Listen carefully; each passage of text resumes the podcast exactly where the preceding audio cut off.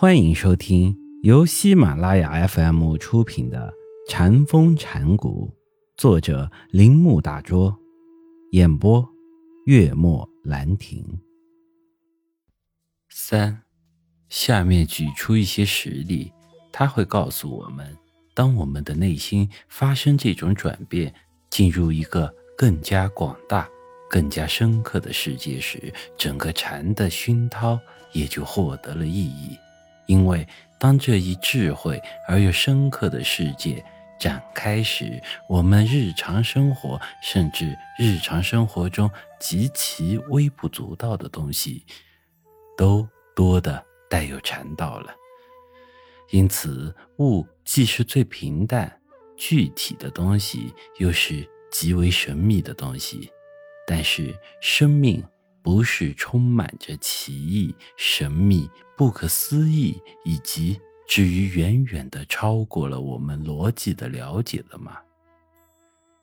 一个和尚要跟赵州从稳学禅，赵州问他：“你吃过早饭没有？”和尚答道：“吃过了。”赵州就说：“那么就去洗碗碟吧。”据说那和尚听了这话后恍然大悟。德山宣鉴是一位精通《金刚经》的大学者，他听说有一种根本不解经文而可直接抓住自己本心后，就跑到龙潭那里求教。一天，德山坐在外面想要参悟禅机，龙潭对他说：“为什么不进来？”德山答道：“天太黑了。”龙潭于是点了一支蜡给他，他正去接的时候，龙潭突然把烛光吹熄，于是德山大悟。一天，百丈怀远随他师父马祖外出散步，看见一群野鸭子飞过去，马祖问：“那是什么？”百丈答道：“野鸭子。”马祖又问：“他们飞到哪里去？”百丈答道：“他们飞过去了。”百丈说这话时，马祖突然用力扭了一下百丈的鼻子，百丈痛得大叫起来。于是马祖又说：“你说他们飞过去了，但他们自始就一直在这里。”百丈汗流浃背，他得悟了。在洗碗碟、吹烛光和扭鼻子之间有什么可能的联系吗？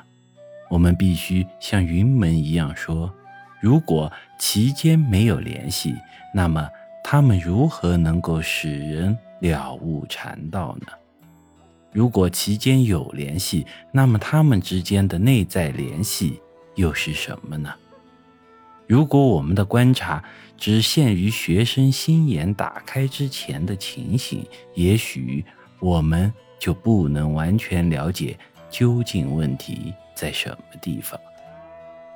它们都是日常生活中发生的事情，如果缠在它们之间，那么在我们知道它以前，我们每个人都是禅师。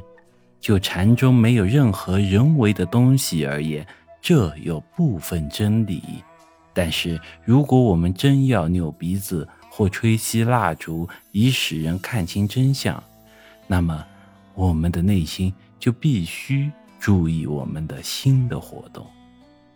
真相就在我们要抓住飞鸭子和洗净的碗碟，以及吹熄的烛光和构成多种人生的许多其他事件的隐秘联系之处了。本集播讲完毕，请您继续收听。